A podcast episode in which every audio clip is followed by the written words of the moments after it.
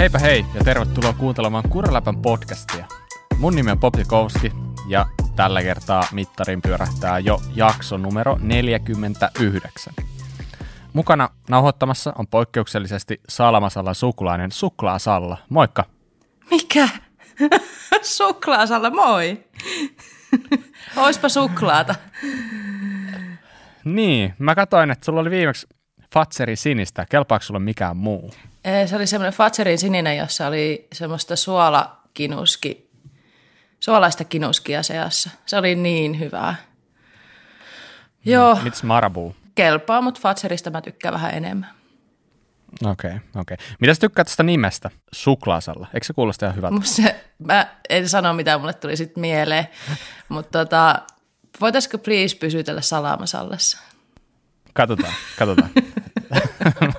Mutta hei, mukana myöskin vähintään yhtä suklainen Joonas Riihelä. Moi Joonas. Moro, Bob ja moro, Salla. Moi Joonas. Onko sä Joonas jo toipunut siitä sun viimeisestä kisavoitosta? Öö, no joo, vähän vielä krapulaa tässä jäljellä, mutta no joo, on, on. Ei se tuntunut missä.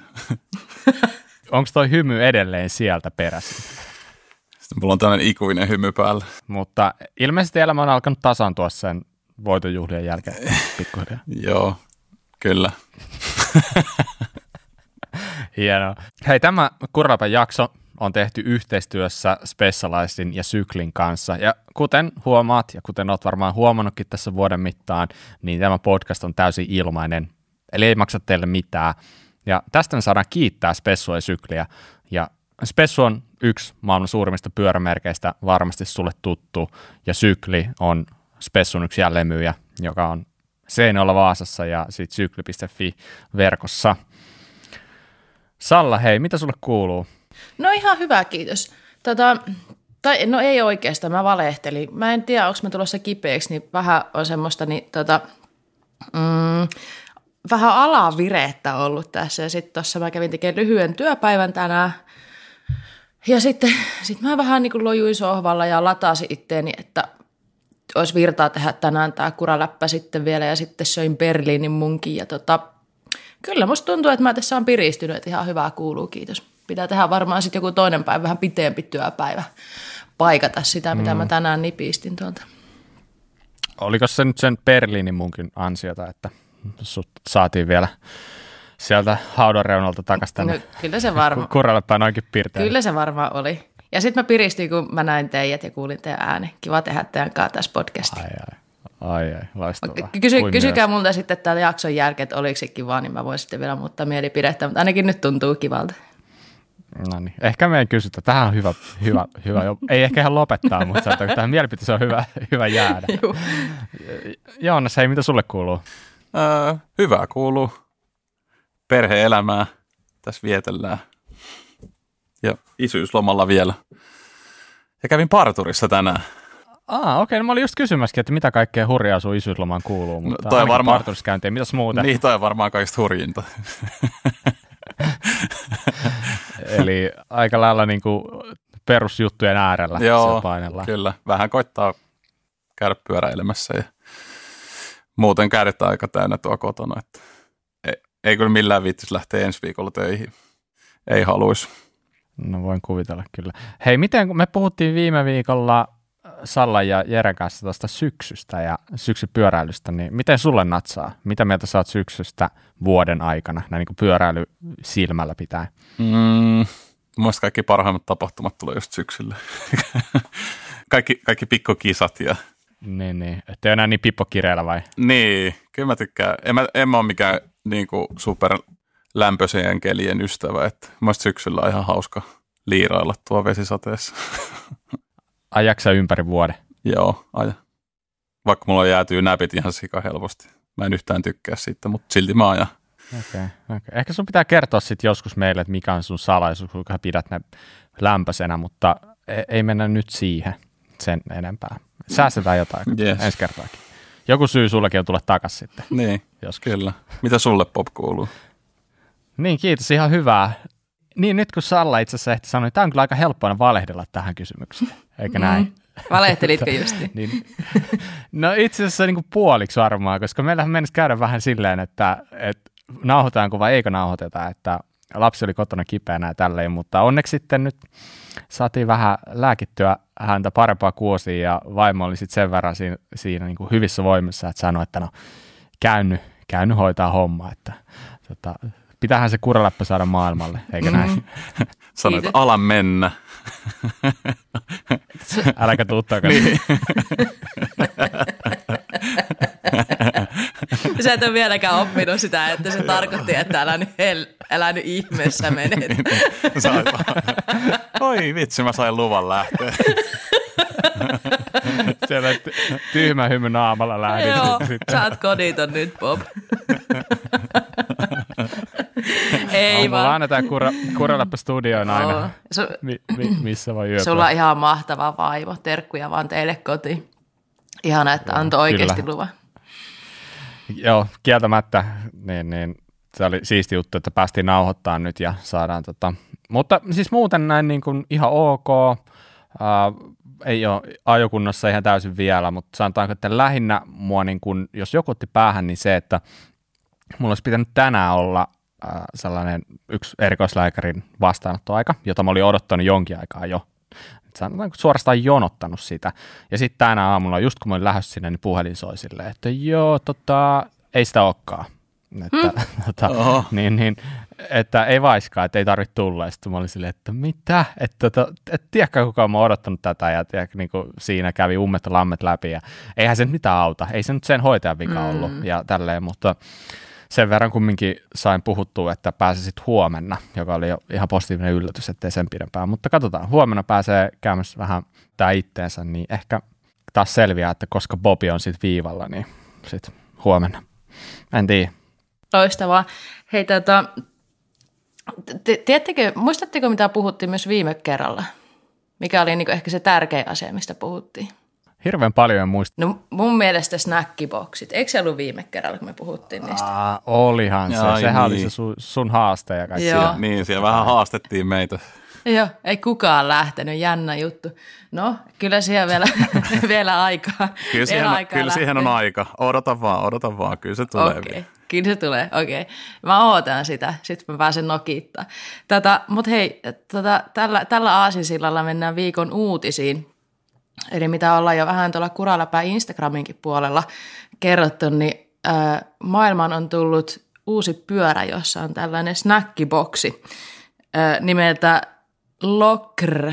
Eli Locker on tämä nyt, eli Locker vähän niin kuin tämmöinen säilö, tämä snackiboxin nimi. Ja sitten tietenkin, jos kiinnostaa, että missä pyörässä tämä tämmöinen uusi snackiboksi on, niin Orbea on julkaissut uuden rallon pyöränsä. Ja tota, ootteko Bob ja Joonas kerännyt katsoa, minkä, minkälainen pyörä, mistä on kyse ja varsinkin onko snackiboksi tarpeeksi iso? Mm, olen tsekannut pyörää. Mä oon vähän huolissaan tuosta brändäyksestä, toi on Locker, että niin nyt on tämä swattiboksi on ehkä vähän sille päässyt jo vakiintumaan ihmisten huulille, niin mä vähän pelkään, että toi Locker ei tuu nyt siitä syrjäyttämään. Mm. Vai mitä olette mieltä? Ei ole. Mm, ihan totta. Ei istu mun suuhun. Se on vähän niin kuin kun toi Svatti sanoo, tai Svatti kerkes eka.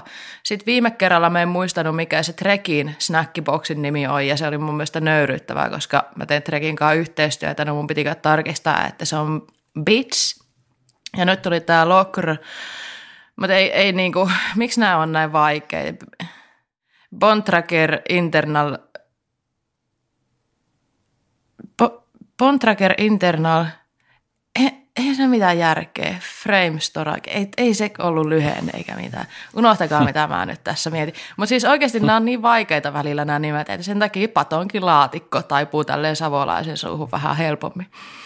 No Salla, että montako tota, rullakepappia sinne mahtuu tuon Orpean Orpea. Boksiin. No, tiedätkö, mä luulen, että sinne mahtuu kalapuikko. Se näytti vähän pieneltä.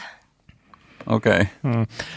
Kieltämättä se suuaukko ei ollut ihan niin ammollaan kuin mitä jossain noissa muissa, mm. mutta eihän me tiedetä. Ja kato, niin. se, on vaan, se voi olla, että se on sisältä iso.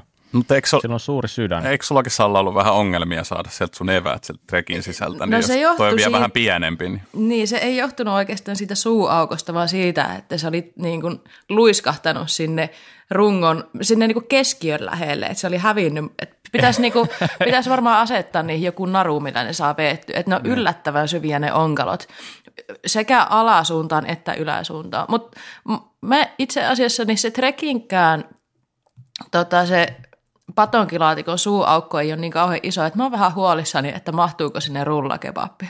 Et mulla on vähän nyt semmoinen fiilis, että spessulla taitaa olla isoin se suuaukko. mm, en Se jää nähtäväksi. Se jää nähtäväksi. Katsotaan, mitä sinne mahtuu. Niin. No niin, mutta eihän se koko vaan se, kuinka sitä käyttää. Mutta hei, siirrytään puhun tästä rall- rallonista Niin ne sanoo. viimein. Eli kyseessä on siis Orbean enduropyörä, joka on edestä 170 ja takaa 160 joustava 29. Mutta se, mikä mun tässä oli kans ihan kiva, mitä löytyy jostain muistakin pyöristä toki, mutta siinä tuli suoraan mukana sellaiset linkut, jotka, tai sanotaanko iskarin kiinnikkeet, joilla sä saat tehtyä sitä mulleti. Eli sä pystyt ajat, laittaa taakse 27 puolikkaan kiekon. Kiinnostaako teitä ylipäätänsä sellainen optio pyörässä, että teillä on mahdollisuus vaihtaa se mulletiksi? mm, mä en aika tiedä. Öö, en ole vielä testannut mullettia koskaan, niin tota, mutta tällä hetkellä mulla on ainakin sen fiilis, että mä en halua mullettia itselleni, mutta sitten tietysti kun mä menen kokeilemaan, niin mä oon sillä, että ei hitto, tää on siistiä, että mä haluan tämmöisen. Johtuuko se niinku siitä käytännön syistä vai siitä oikeasti, että sä luulet, että se ei ole ajossa hyvä? En mä tiedä, mulla on vähän sellainen fiilis, että mulla on toisessa jalassa nelikutonen kenkä ja toisessa ja- jalassa nelikakkonen. Musta se on outoa. Musta se on tosi outoa. Mä joskus puhuin, että mä käännän ne toisinpäin, että mulla on edessä pienempi kiekko. niin, niin, re- reverse Ei, mullet. ei vaan. Siis varmaan on siis ihan toimiva systeemi. Pitäisi vaan kokeilla sitä, mutta ei ole ollut mahdollisuutta eikä Mut ole siis- aikaa oikeastaan ollut. Mutta mut jotkut valmistajathan pyytää siitä ihan niinku ylimääräistä rahaa, ja siitä myydään tavallaan vähän niinku jopa eri mallina se pyörä sitten, kun se tulee sille pienen takakiekolle, jolla on siis sama etukolmio, sama takakolmio, mutta sitten joku pieni iskarikiinnike on sitten erilainen tai jotain. Mitä Saalla, kiinnostaako sinua toi mulletti-homma niin kuin millään? Ää, no eipä juuri. En, en osaa perustella sitä se enempää, että minkä takia ei, mutta niin, jos Siis voi, joo, sen verran kiinnostaa, että jos pääsee testaamaan, niin mielellään testaa, mutta sitten se, että käytännössä jaksanko mä värkätä kotona sitä pyörää tai ostaa uutta kiekkoa tai mitä ikinä, niin jää tekemättä.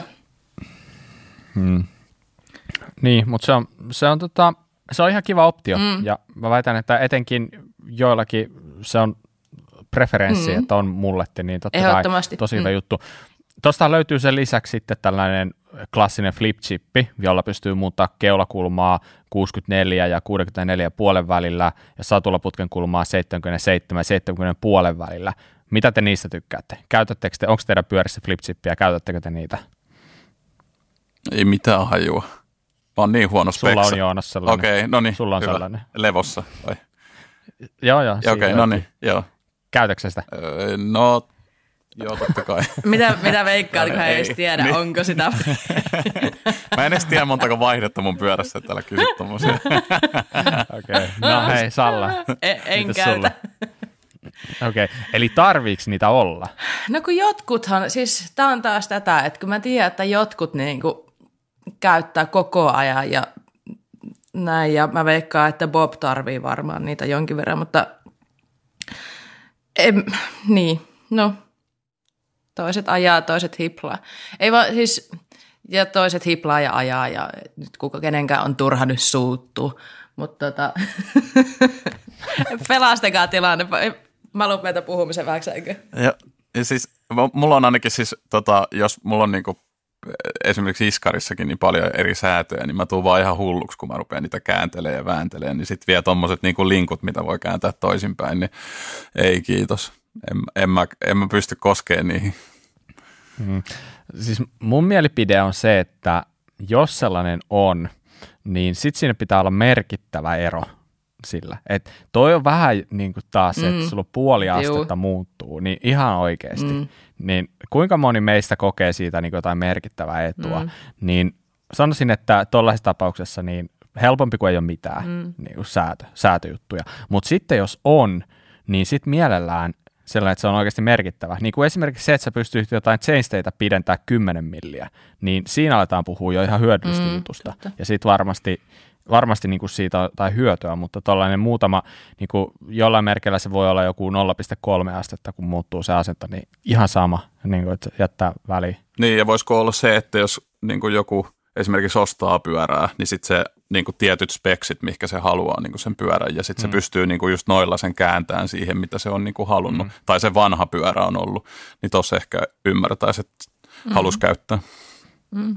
Niin, mutta mut jossain merkeissähän sitten on aika isojakin säätövaihtoehtoja, että, että esimerkiksi keulakulon voi muuttua 63 ja 65 välille, joka on mun mielestä aika merkittävä. Mm.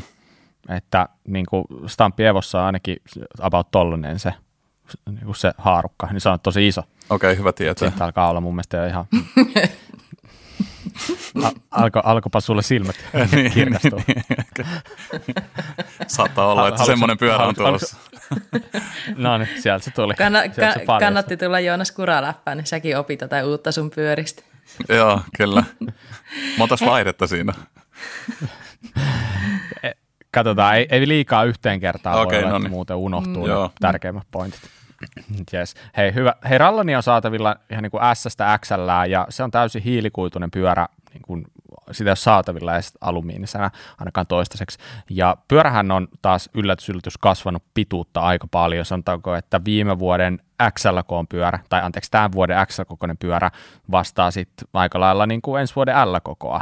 Eli on tultu niin kuin pykälää ylöspäin ja reachit kasvanut varmaan niin kuin about kolme senttiä. Et isoa, isoa muutosta siihen suuntaan, mutta tavallaan kun miettii, että mikä se on se sellainen – mitä mä sanoisin, standardi enduropyörä vuonna 2022, niin toi Orbea Rallon on aika lailla mun mielestä esimerkki siitä. Se on tuollainen 64 astetta keulakulma, 77 satulaputken kulma, niin kuin 440 chainstay. Aletaan puhua siitä, että tuossa on niin kuin, se, se, on hyvällä tavalla just sitä tavallaan, tavallaan niin kuin, hyvää keskiarvoa noin kaikkien lukujen perusteella mun mielestä. Mitäs tota meidän muotoiluasiantuntija suklaa salama salla, eikö mikä se oli? niin, tota, mitä sä oot mieltä tuosta niin rungon muotoilusta? Tykkäät näyttää, sä Näyttää ihan rallonilta. Ei, minä, ei mulle tule tästä se enempää niin kuin mitään fiiliksiä. Mä, mä niin kuin ainakin itse dikkaan tuosta, kun toi niin. yläputki on tuommoinen niin kuin että se niin kuin vähän painuu alas. Mm. Mm. Mm. Ihan siistinä. Siinä on niin, no, mulla tuli sellainen niin kuin heti, kun mä näin toi, että on kauhean niin kuin leikkisen oloinen pyörä, että tuossa olisi niin kuin tilaa jaloilla heilua edes takaisin. Mm. Mm-hmm. Joo, siis ihan varmasti siinä onkin sitä, että siinä on niin kuin standover on aika matala ja tälleen, että mutta siis se, mikä muista oli ihan makeeta, niin oli se, että siinä oli piilotettu siihen pyörään kanssa niin multituuli, ja se oli yhdessä niin kuin, tuossa niin kuin linkun akselissa mm. siellä sisällä. Mm. Se on magneettina, tai magneettisesti kiinni siellä, että se oli tosi, tosi fiksu mun mielestä siellä, että tosi jees kaikki tällaiset tollaiset nykytrendit, mm. että mun mielestä pienellä painon kustannuksellakin, niin kyllä mä otan sen multituuli sinne matkaan mieluummin. Mun pitää kysyä, siis onko tuossa multituulissa nyt niin kuin mitä, mitä kaikkea työkaluja? Siinä on, siinä on muutaman kuusiokolotin ja onko se siinä?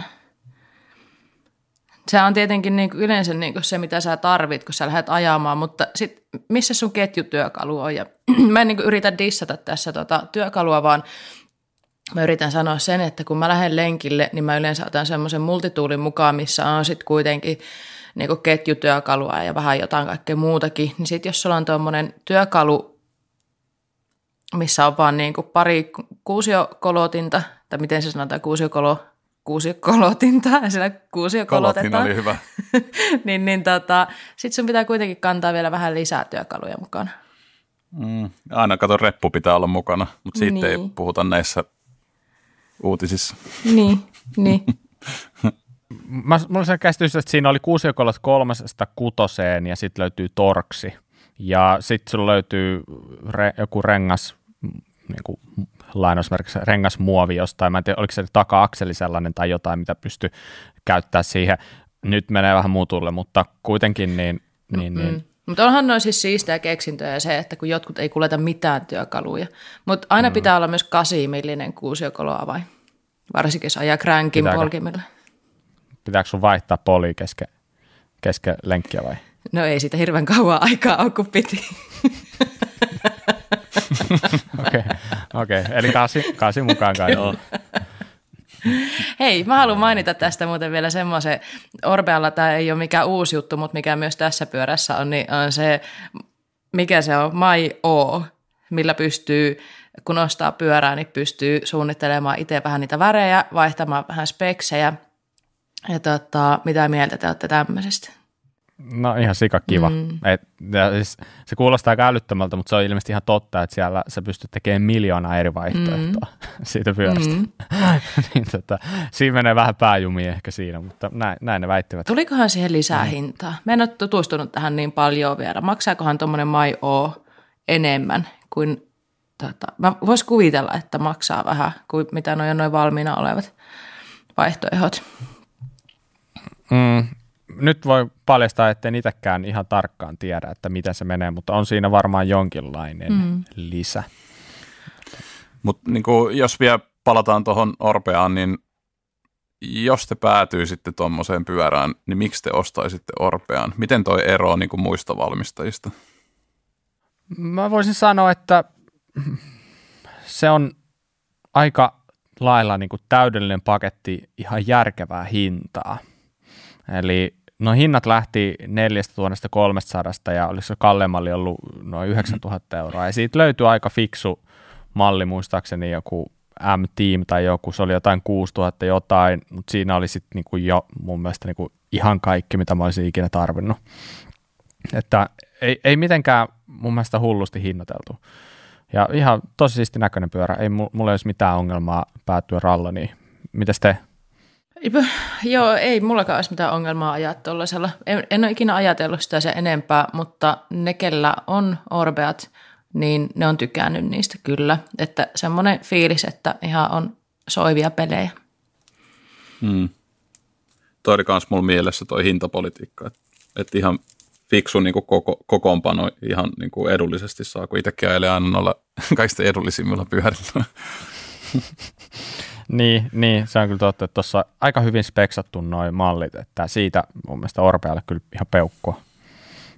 Jees. Hei, tota, sitten taettiin viikonloppuna EVS-kisat Sveitsissä, ja se oli tota Crans Montana.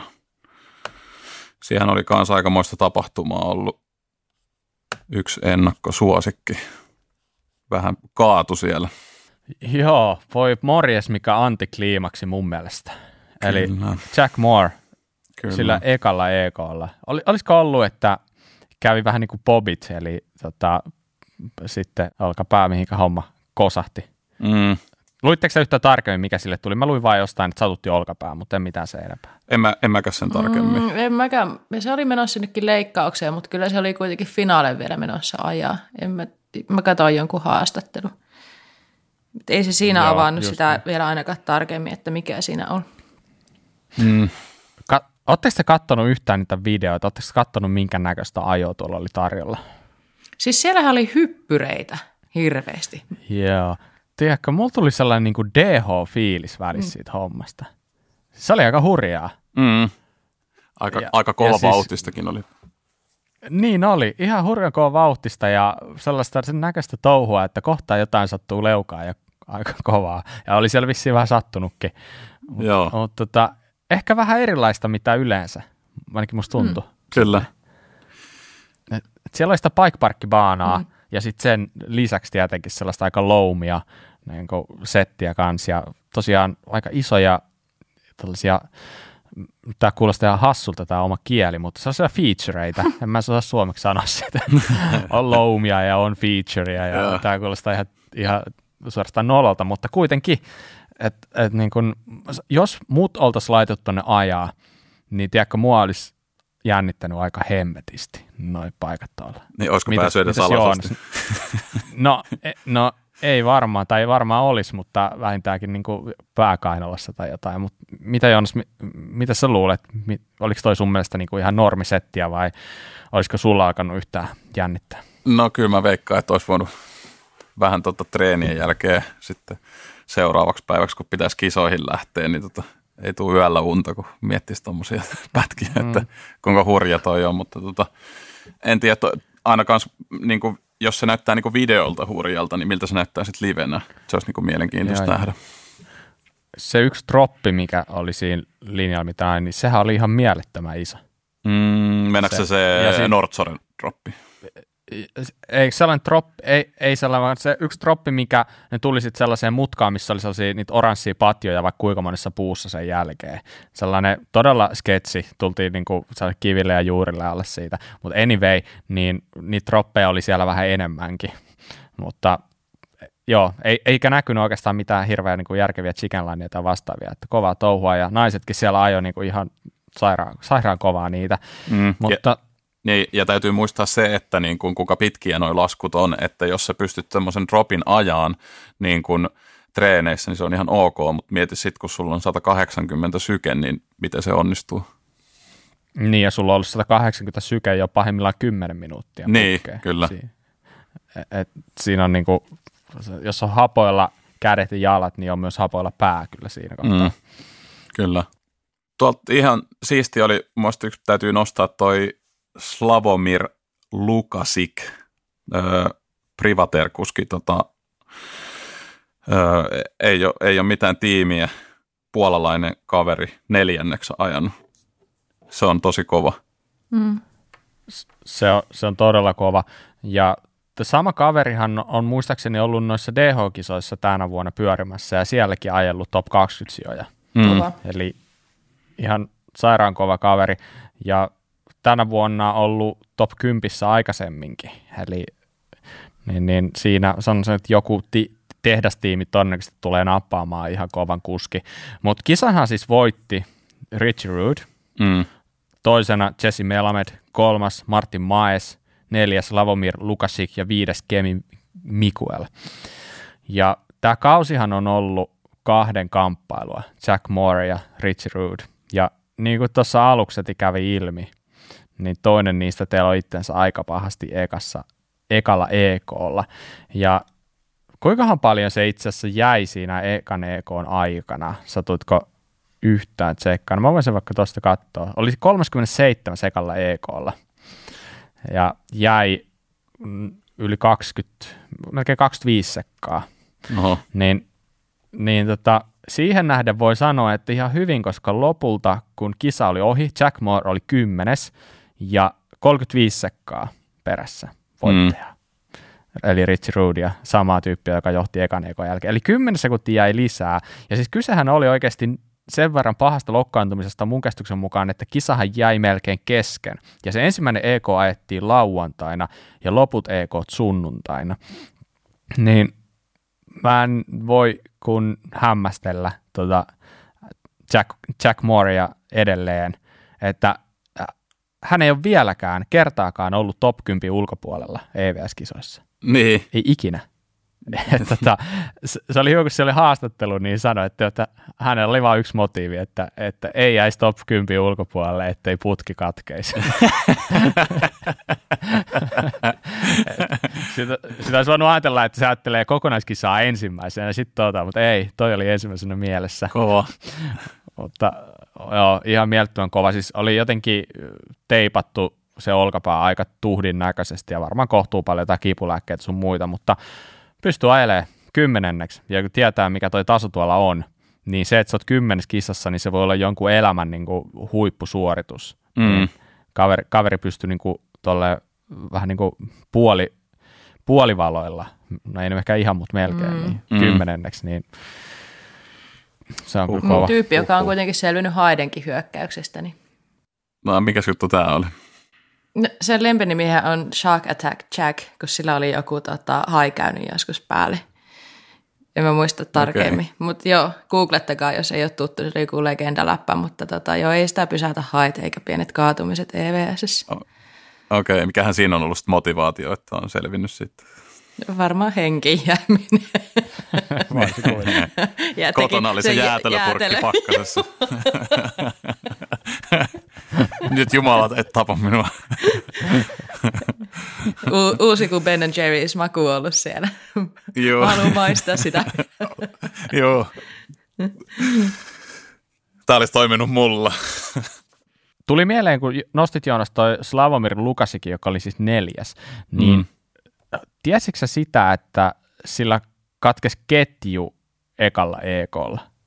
Että se tuli En ekan tiennyt, EK en tiennyt. chainlessinä ilmeisesti jostain, se nyt ei ollut kuin joku neljä minuutin EK tai jotain, mutta se tuli sen tota, niin, niin, tyyliin puolet ilman ketjua, että se, se vielä nostaa tota, kohtuu paljon tota, kaverin tulosta, että se oli oikeasti se on, Oho. se on kova. Ja sitten toi oli muista kova kanssa, toi kahdeksanneksi tullut toi Matthew Walker, Joo. tämä Uuden-Seelannin versio Matt Walkerista, ja, joka siis Matt Walker löytyy myös Briteistä, joka on DH maailmankapin voittaja viime kaudelta, niin, niin tämä kaveri niin yhdellä EKlla, niin hänellä meni kesken EKn olkapää sijoiltaan.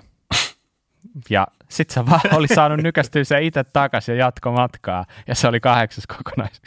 Mitä ihmettä? joo, joo, siis niinku, tämä on ihan älytöntä tämä touhu kyllä. Ei, mitä? Mä oon ihan hämmentynyt. Niin. Mutta ei voi ku ihmetellä sitä, että miten Rich Root pystyy olemaan noin tasainen ja kova. Mutta tietenkin se haastatteluissakin monesti se kuulee, että se vaan sanoo, että hän vaan yrittää olla mahdollisimman smooth, ei, eikä oikeastaan mitään, mitään sen kummempaa. Ja mä luulen, että niin kuin ihan oikeasti vaikka onkin kyse EVS-kisoista, niin se on se resepti, millä voitetaan. Mm. Ne aika vähän pääsee kumminkin harjoittelemaan sitä. Se on se yksi lasku käytännössä, yksi treenilasku, jossa ne nyt sitten tietenkin pysättelee ja sp- speksailee niitä kohtia, mutta sä aika vähän lopulta sitten kuitenkaan muistat kaikkea silleen niin ulkoa, niin sit sun pitää olla vaan smooth ja välttää virheistä, virheitä, mutta taas sitten kun sä katsot sen videoita, niin sehän aina niin kuin, se iskee ihan hulluna aina, Mm. aivan niin kuin sairaasti. Mm, kyllä. Tos, jo, jossain noissa highlighteissa oli sellainen kohta, missä oli niin kuin vierekkäin kypäräkamerakuvaa uh, Jesse Melamed ja Richie Root, ja siinä oli ylämäki, mikä ne ajo. Niin Richie Root varmaan siinä 10 sekunnin ylämäessä jätti kolme sekuntia. Jätti huikkaa pullosta. ja varmaan otti samalla sitäkin, mutta siis, siis se, on, se on sellainen härkä, että ei mitään, ei mitään rajaa. Vai mm. mitä Salo? Mm-hmm. Jep. Mm-hmm. niin on. niin, niin. Ja kyllä vaan EVS katsellut niin paljon, että pystyn antaa tämän niin kuin, vähän sivistyneemmän vastauksen, mutta jep, samaa mieltä. niin. Oliko se se muotoiluasiantuntija? Joo.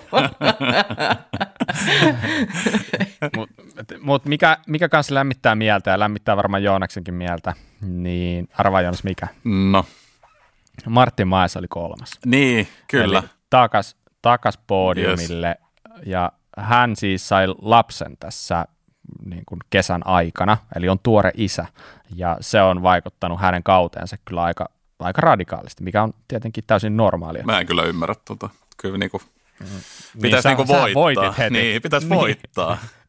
Maeseen mitään. niin, mutta mut miettii oikeasti toikin laji, niin mähän en ihan tarkkaa tiedä, mutta mä veikkaan, että tulee ihan hirveän monta perheellistä kurvaille. Mm. Vai mitä luulette? Niin. Niin. Siellä löytyy, no sieltä löytyy Robin Wallner. Mm. Hänellä on ainakin useampi lapsi. Hillillä mutta on. taas sitten Hill, joo, Sam Hill, by the way, mm. missä muuten Sam Hill on tuloksissa. Niin, 30, oliko se joku 32 vai mitä se oli? mm. Se ei varmaan, mä luulen, että Hillillä näyttelee se, että ei ajanut viime kaudella. Niin. Voiko se näytellä noin paljon? Kyllä mä luulen, että sulta putoaa se heti se tatsi siinä niin kuin hommasta. Okei. Okay. No, mutta olihan tuo, oli se muillakin vähän sellainen kausi, että ei kovin moni muukaan nyt hirveästi skabailla. Mm, Tai no en mä tiedä. niin. Mut- Tai ehkä se on jo olutta vaan kotona ja chillaili. Niin, no sit se, sit, sit se näyttää vähän. No ei, ei, ei, nyt hu, ei nyt huonoja tuloksia noikaan, niin, mutta, Posket näkyy takapäin. niin, niin, totta. mutta hämmentävää, että Sam Hill, niin se on ollut vain varjo siitä, mitä se oli jo kumminkin niin kuin 2019, 2018, tai oli 2017kin, Mm. niin se oli ihan, ihan niin kuin toinen, toinen mies, mutta tämä on tällaista. Mm. Aika niin kuin tiukkaa touhua, mutta joo, Martin Mais takaisin top kolmosessa ja ehkä se sieltä taas palaa niin sanotusti tasolleen. Mitäs muita tuossa top 10 sellaisia, ketä haluatte nostaa? Mulla tulee, mulla tulee heti mieleen kuudentena Kasper Woolley, tosi nuori kaveri Squamisista ja niin, niin, ensimmäistä kautta ajaa EVS ja ajanut, vi, oliko viime kisassa neljäs vai viides ja nyt kuudes, niin sanotaanko, että sieltä tulee Ritsi Ruudin manttelin periä. Okei, okay, onko se milloin syntynyt? Joo, 1999 on syntymävuosi. Oho. Se on nuori jätkä kyllä. Mm. Ja hyvä niin. Mutta tosiaan, ja toinen, joka pakko nostaa, niin Kevin Mikuel viides, oli kaksi edellistä kisaa kolmantena, ja Specializedhan oli aika lailla paitsiossa monta vuotta tästä EVS-hommasta. Nehän teki isoja panostuksia, ne hommas Jared Gravesin ja sitten niillä oli Curtis Keen ja nää, ja tota, eihän siitä tullut mitään, ja ne oli sitten poissa välissä, mutta nyt tänä vuonna homma on toiminut. Siellä on uusi tiimi, Kevin Mikuel, uh, Charlie Murray ja nää, ja tota, nyt se homma toimii. Et tosi siistiä nähdä, Kevin Mikuel niin ajaa, ajanut ihan törkeän tasaisesti oikeastaan aina, mitä on se ajoja seurannut. Mutta by the way, millä pyörällä ne ajaa siellä spessulla? Endurolla. Endurolla, joo. Kyllä. Hyvä. Hei, na- naiset ajoi kans kisaa, tietenkin. Ja naisissa voiton vei Melanie Bouchan, toinen Morgan Sarre, kolmas Noka Korem, neljäs Harriet Harnen, viides Estelle Charles. Hmm. Mitäs näistä? Mä voin ainakin suoraan sanoa, että voitte ei ollut sinänsä yllätys. Melanie Bouchan on ollut aika tasaisen varma ja no, sanotaanko, että oma voittajasuosikki oli myös tälle kertaa ja hoiti homman. Yhdeksän sekuntia jäi toki vaan Morgan Sarre, että sanotaanko, että tasasta peliä ranskalaisille kyllä. Noka Korem kolmantena, niin, niin kuin selkeä tasonnosto tapahtunut tämän kauden aikana ja nyt voi periaatteessa voittaa ihan koska vaan, kun vaan kaikki sattuu kohdille ja vauhti löytyy, pitää vaan saada varmuus natsaamaan. Ja neljänneksi tullut tämä Harriet Harden, niin kaatui ekalla erikoiskoilla tosi pahasti, että sen jälkeen se joutui kuromaan kiinni aivan sikana. Tavallaan se toinen päivä oli pelkkää takaa jo. Nousi neljänneksi. Mun mielestä good enough. Tosi hyvä suoritus. Se on nuori kans vielä. Muistatko Salla yhtään kuinka vanha? Eikö se ollut just vasta jotain U-luokkia ajanut, niin, niin on tosi nuori vielä. Ja eikö se ollut se eka EK, niin se oli kaatunut yhden kerran pahasti ja sitten pari kertaa siihen päälle vielä, että se oli kai niin rymynyt siellä ihan kunnolla. Joo, joo, just näin. Kyllä. Mutta hei, seurasitteko U21 miesten tuloksia yhtään? Kyllä, siihen oli Tarmo ajamassa. Nimenomaan. Eli Tarmo ajoi kahdeksanneksi siellä. Ja se oli taas kerran ihan mielettömän kova suoritus. Aina kun top 10 rikot tuossa, niin sanotaanko, että se on kova. Mä mietin just, että mikä on Tarmon kokonaissija EVSssä, niin seitsemäs, by the way. Ei huono. Mm. Eli kokonaistilanne seitsemäs, ja nythän on vielä finaale jäljellä, joka ajetaan siis viikon päästä, ja oliko sitten sen jälkeen vielä tulossa siellä, oliko se Tweetwalli vielä vai ajetaanko sitä? Muistatko meidän Enduro-asiantuntija? Ei, ei, ei muista kyllä yhtään. Joo, mä muistelisin, että vielä jossain kalenterissa näkyy. Eikö se syksylle pitänyt tulla? Hmm. En muista, mutta siis se on ehkä semmoinen kisa, mistä mä tuun katsoa kaikki koosteet nyt sen jälkeen, kun mä itse käynyt siellä ajamassa. Ja ajanut osittain myös niitä pätkiä, mitä sitten tullaan ajanut noissa kisoissa, niin rupeaa kiinnostaa. Mä oon vähän huono katsoa noita enska-koosteita. Tai ylipäätään mitään koosteita aina kisojen jälkeen, jos ei pääse livenä katsomaan, mutta tweet-väliin mä haluan nähdä kyllä. Lokakuun toinen päivä siellä ajetaan. Eli pari Nähtiin. kisaa vielä, niin sitten nähdään, että mikä, mikä on se Tarmon sija, mutta sanotaanko, että jos noilla sijoilla vetää kauden loppuun asti, niin aika kova. Ja Tarmo siitä laittokin meille vähän kommenttia, että miten kisa oli mennyt ja uh, se, se oli tosiaan ollut ilmeisesti haastavaa se, että treenit vedettiin aika lailla liukkaalla kelillä ja sitten ke, kisa olikin kuivalla kelillä ja kuulemma se tauko, mikä Tarmolla oli pienen käsivamman vuoksi tässä kesällä, niin jättänyt vähän sille jälkeä, mutta nyt alkaa pikkuhiljaa ajo tuntuu normaalilta ja alkaa vauhti niin sanotusti löytymään. Hyvä Tarmo. Ja tosiaan kisat jatkuu viikon päästä finaalissa, eli finaaliliikurassa Italiassa. Ja käykähän Kuraleppä-tiimi pistää kuosiin, jos teille Kuraleppä liikassa on vielä tiimiä päivitetty, niin ei muuta kuin vaan uutta tiimiä kehi. Mikä siellä on nyt pistetilanne? Käydäänkö kurkkaamassa nopeasti? Siellä itse asiassa, nyt tietenkin puhutaan Enduroskapasta, niin tällainen nimerkki kuin Quadro johtaa. Toisena Mikko Mäki, kolmantena J. Marina. Ja tiukkaa kisaa on kyllä. Koko kolmikko on 50 pinnan sisässä, kun kokonaispistemäärä on 5000, että se kertoo vähän jostain. Oh. Mikko Oho. Mäki on meidän tiimin videokuvaaja. No niin, eli sulla on peukku pystyssä. Kyllä, joo, mä tsemppaan sitä. No niin. Et jos niin Mikko voittaa, niin se on vähän sama juttu, kun mm, sä kyllä. niin Joonas. Mä ja niin. jos Mikko voittaa, niin se on sun ansiota. Niin, kyllä. mä oon antanut vaan pökkiä tipsejä täältä niin kuin asiantuntijaroolissa. Niin, niin. En, en todellakaan tiedä mitään tästä. Voi, voittehan kolaa tästä sen äh, Duet Pro-setin, eli siihen kuuluu se runko teippaus, hässäkkä ja sitten keula suoja ja kampiinkin vielä. Eli siitä tulee ihan hyvä palkinto sille, joka voittaa. Että, et kerron nyt Mikolle terveisiä. Joo. Se on hyvä setti. Mä, mä ostin itselleni yhden semmoisen setin. Ja tota, jos mäkin onnistun semmoisen asentaan, niin niin onnistutte teki. Ja mä luulen, että Mikkokin osaa, kun se on teippari. Teippari, se kuulostaa hyvältä.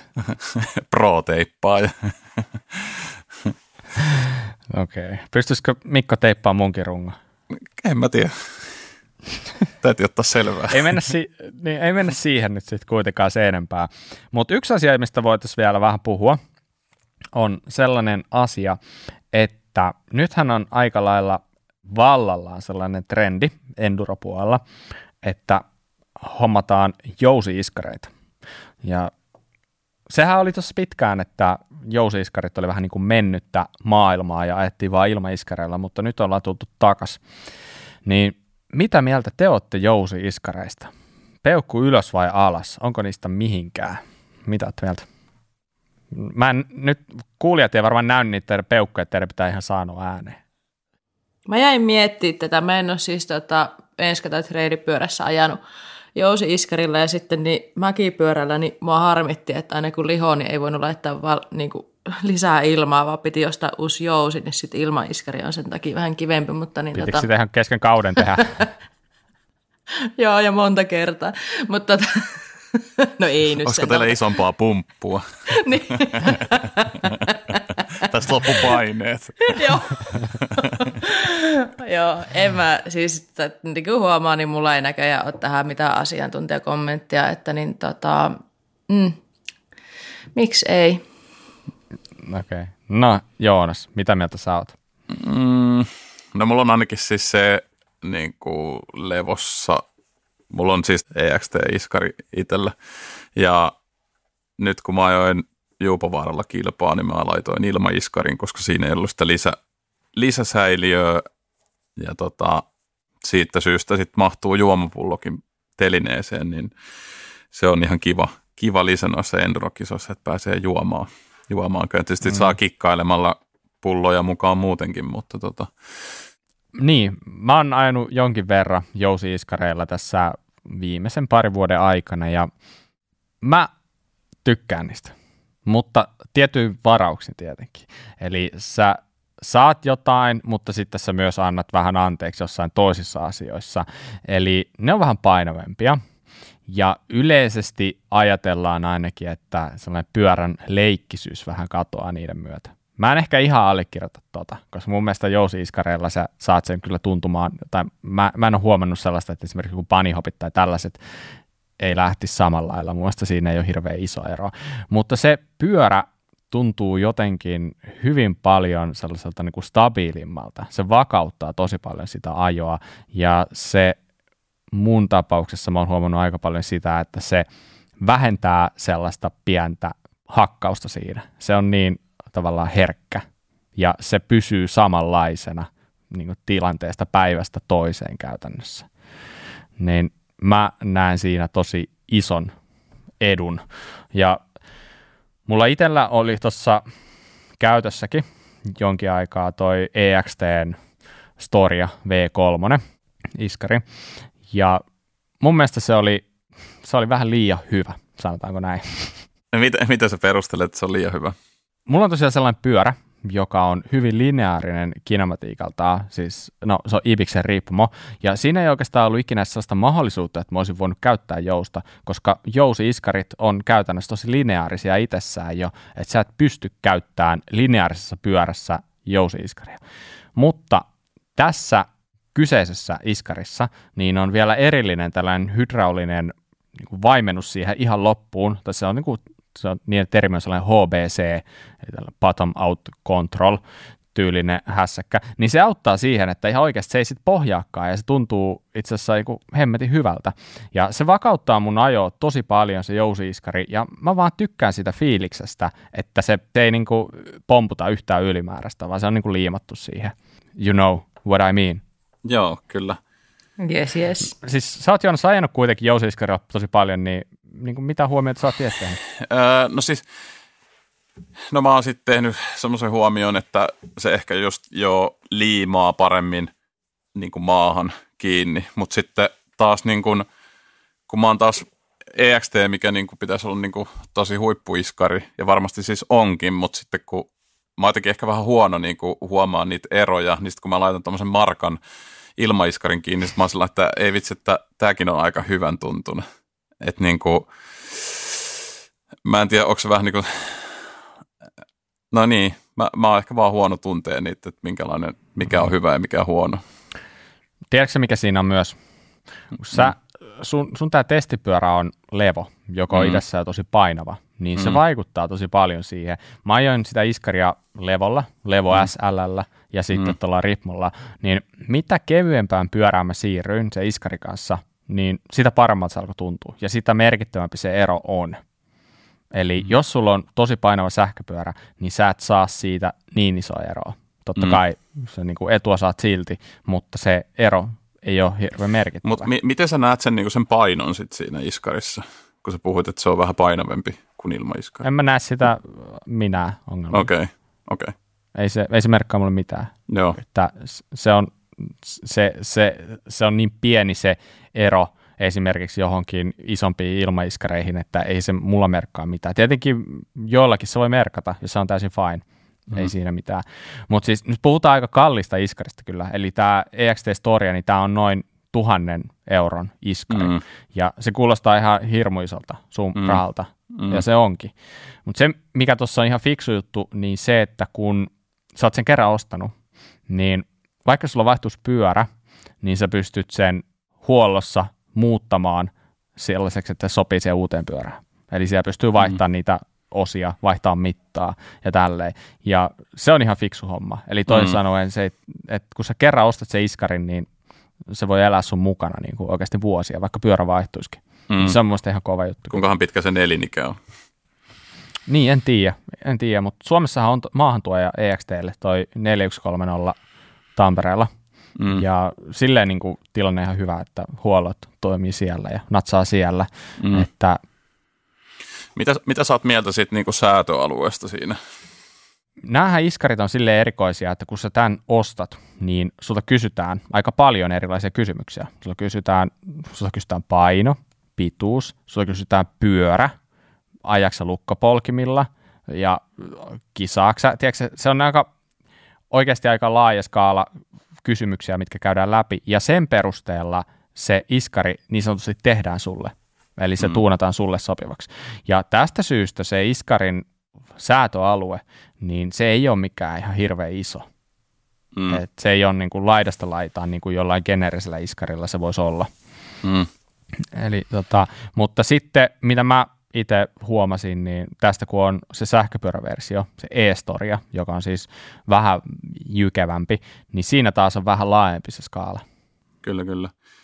Mulla ainakin kävi sillä, että se speksattiin mun painolle mun pyörään, eli tuohon levoon, niin kaksi kertaa piti nostaa niin kuin jäykempi jousi siihen vielä.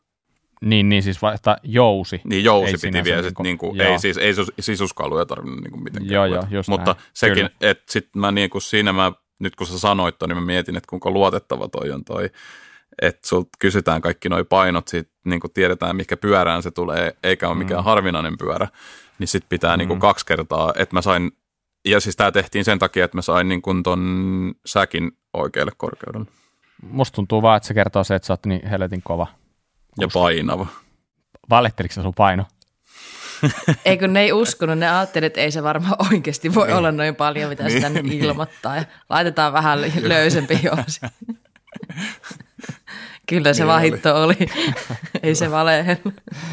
Ei vaan. Hyvä. Mutta joo, anyway, niin kannattaa ihan mielenkiintoista tutustua, kannattaa testata jousiiskaria, jos joskus on mahdollista, mutta ota vähän selvää, että natsaako sun pyörään.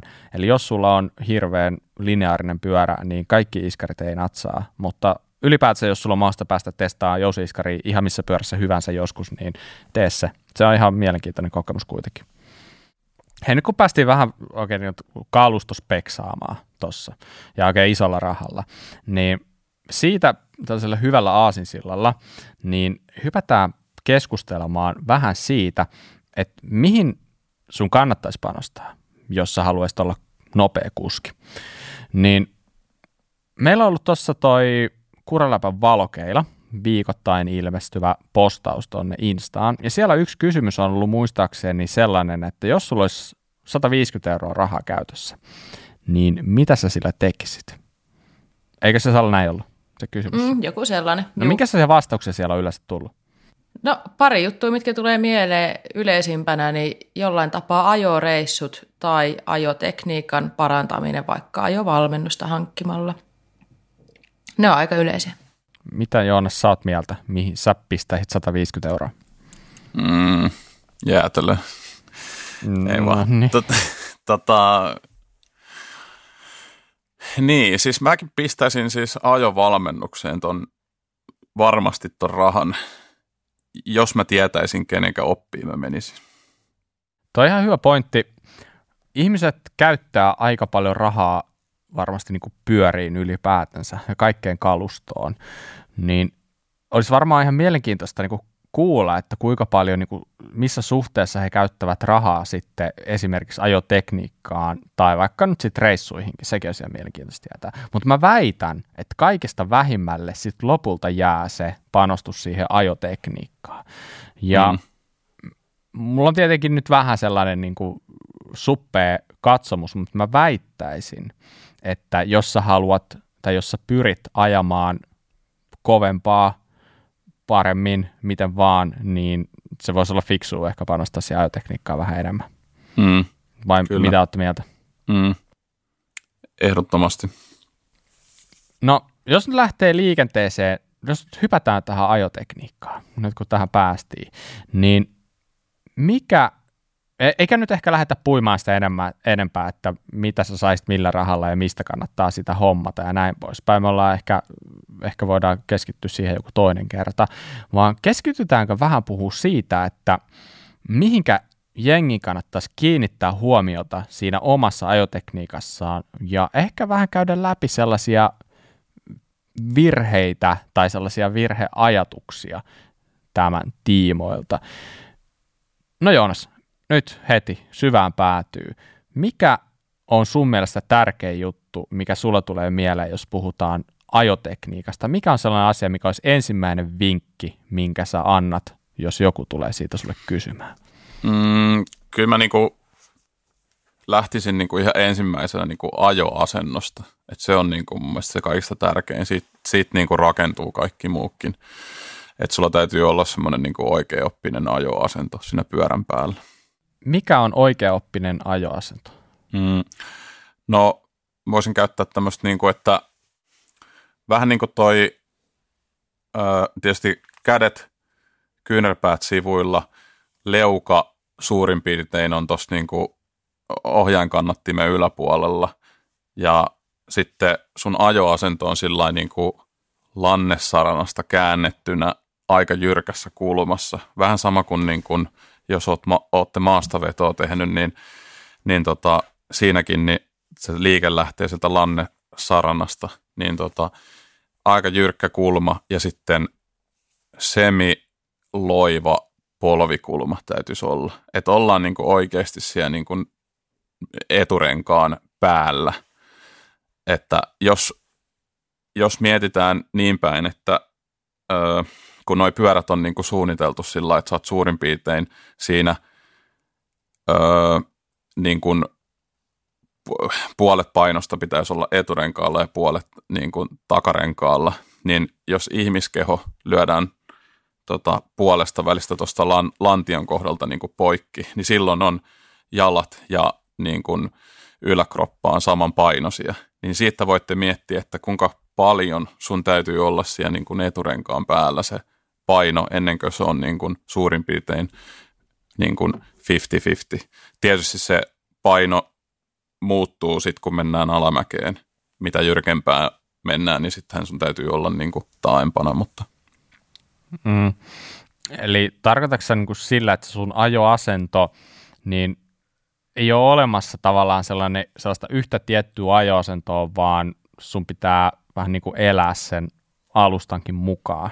Mm, kyllä, ja siis se nyt täytyy heti ensimmäisenä sanoa, että ö, ajoasentoja ja ajotekniikoita on niin paljon, mitä on kuskejakin olemassa, että ei ole niin kuin, mitä me tullaan nyt tässä höpöttelee, niin ei tule ole niin kuin, mitään niin kuin, että tämä on just se oikein, mitä pitää tehdä. Ja niin kuin, mäkään niin kuin, jos, jos mulla on niin kuin opetustilanne menossa, niin en mä välttämättä niin kuin yritä väkisin opettaa sillä miten mä teen, vaan että jos on joku asia, mikä ei toimi hänellä, niin sit mä ehkä näytän, niin kuin, että mikä on mua mulla niin kuin auttanut mm. siinä taas siinä tilanteessa. Että ei vä- mm. välttämättä väkisin kannata kaikkea ruveta korjaa. Niin, niin että ei ole tavallaan niin kuin yhtä oikeaa, että kaikilla mm. on vähän, niin kuin, vähän niin kuin omansa se.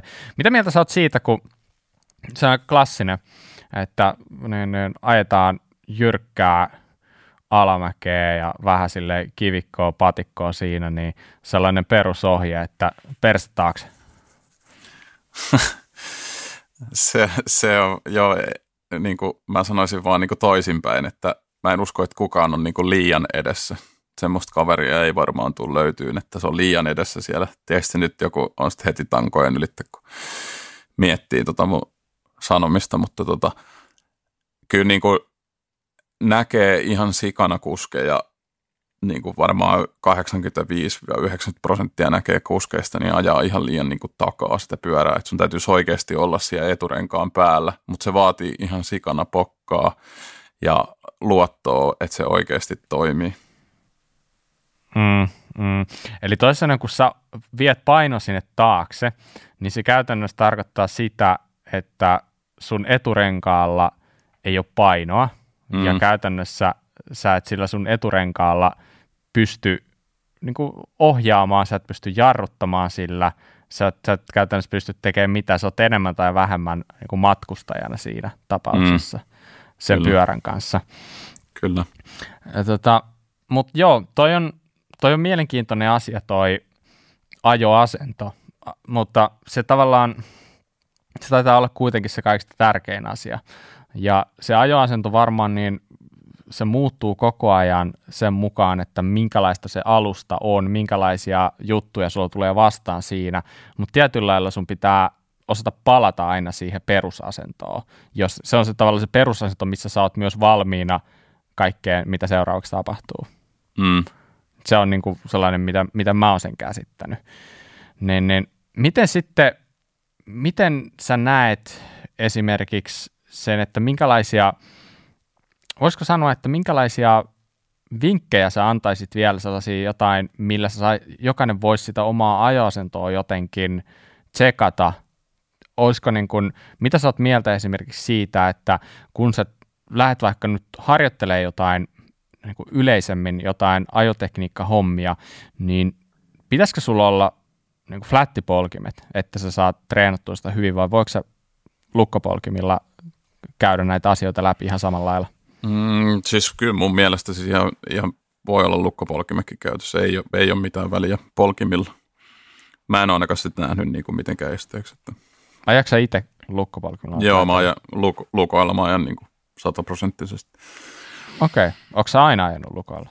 Mm, aika lailla. Kyllä mä joskus, kun DH aloitin, niin mä ajoin ensin fläteillä, mutta sitten aika nopeasti siirryin lukkopolkimiin. Mm, aivan.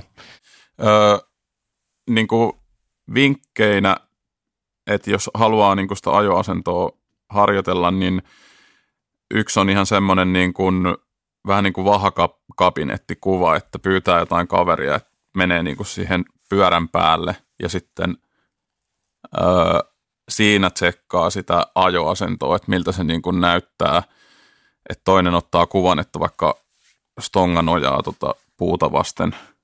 Ja tota, sitten otetaan ihan sivusta kuva ja sitten niinku, siitä näkee, että onko sulla se leuka linja esimerkiksi siinä suurin piirtein stemmin yläpuolella, onko sulla kyynärpäät kunnolla sivulla, että ne ei ole niinku kyljissä kiinni. Ja tota, sitten millä, onko se, niinku, onko se siellä, onko sulla jalat niinku suurin piirtein pysty linjassa, että ne ei ole sillä että sä oot niinku siellä satulan takapuolella, niin ehkä tuommoisella voisi niinku lähteä alkuun harjoittelemaan sitä. Mm. Toi on tosi hyvä vinkki ja mä oon aikaisemmat lajit, mitä mä oon harrastanut, niin mä oon oppinut siellä treenaamaan sillä tavalla, että me kuvattiin paljon sitä, mitä me tehtiin, jotta me nähtiin, mitä se tapahtui. Että esim. Niin tankotanssi oli sellainen, että se on hirveän vaikea hahmottaa, kun sä oot ylös alas ja asioita tapahtuu. Me kuvattiin paljon, jotta pystyi katsoa, että okei, niin mä oon käyttänyt sitä samaa pyöräilyssä ihan niin kuin ajossakin, että jos mä en oikein tiedä, että mitä mä teen väärin, eikä mun ajokaveri osaa sanoa, niin mä sanon, että hei voiko se kuvata mulle ton, niin mä näen miltä mä näytän, että mitä mä teen, niin se auttaa ihan hirveän paljon ha- hahmottamaan sitä, että missä mun paino itse asiassa olikaan menossa tai mikä se mun ajoasento oli, niin kannattaa hyödyntää. Mm, tosi hyvä pointti toi.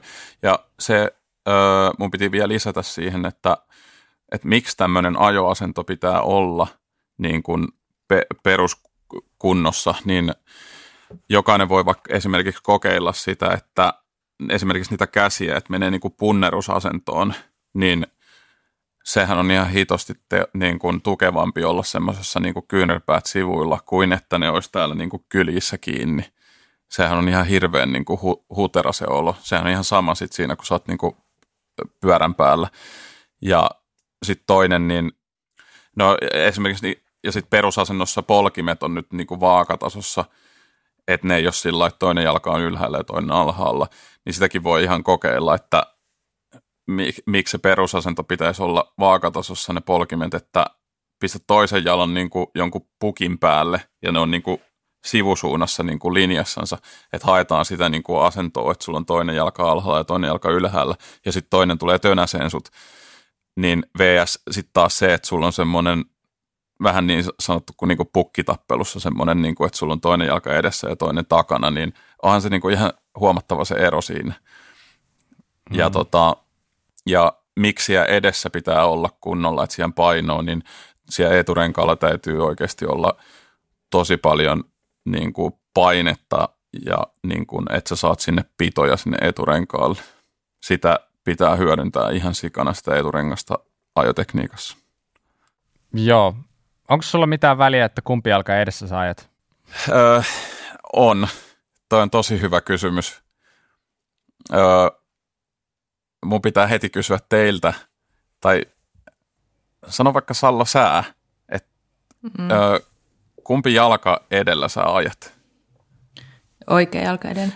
Kumpa suuntaan sä käännyt paremmin? en mä muista. mä oon Molempi yhtä hyvin en... jotenkin.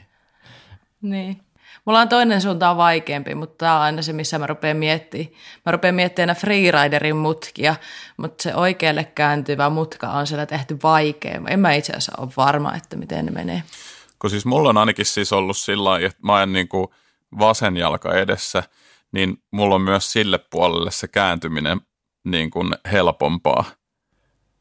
Mm. Mutta sitten Mä, Joo, kyllä. Ja siis mä oon ollut aina siis tätä mieltä, että kun joku on sitä puhunut, että miksi tuon toiseen suuntaan on vaikeampi kääntyä, niin sitten mä oon heti sanonut, mm. että, että no kummin päin sun jalat on. Mutta mm. kunnes tuli päivä, että puhuttiin tästä viime talvena Huikuri Villen kanssa, jonka kanssa treenaan ihan hemmetisti, tota, niin tulikin ilmi, että silloin toisinpäin se vahvuus. Ja sitten mä olin, että mitä ihmettä, ei se ollutkaan näin. Mutta mitäs Bob, eikö sulla ole sama juttu?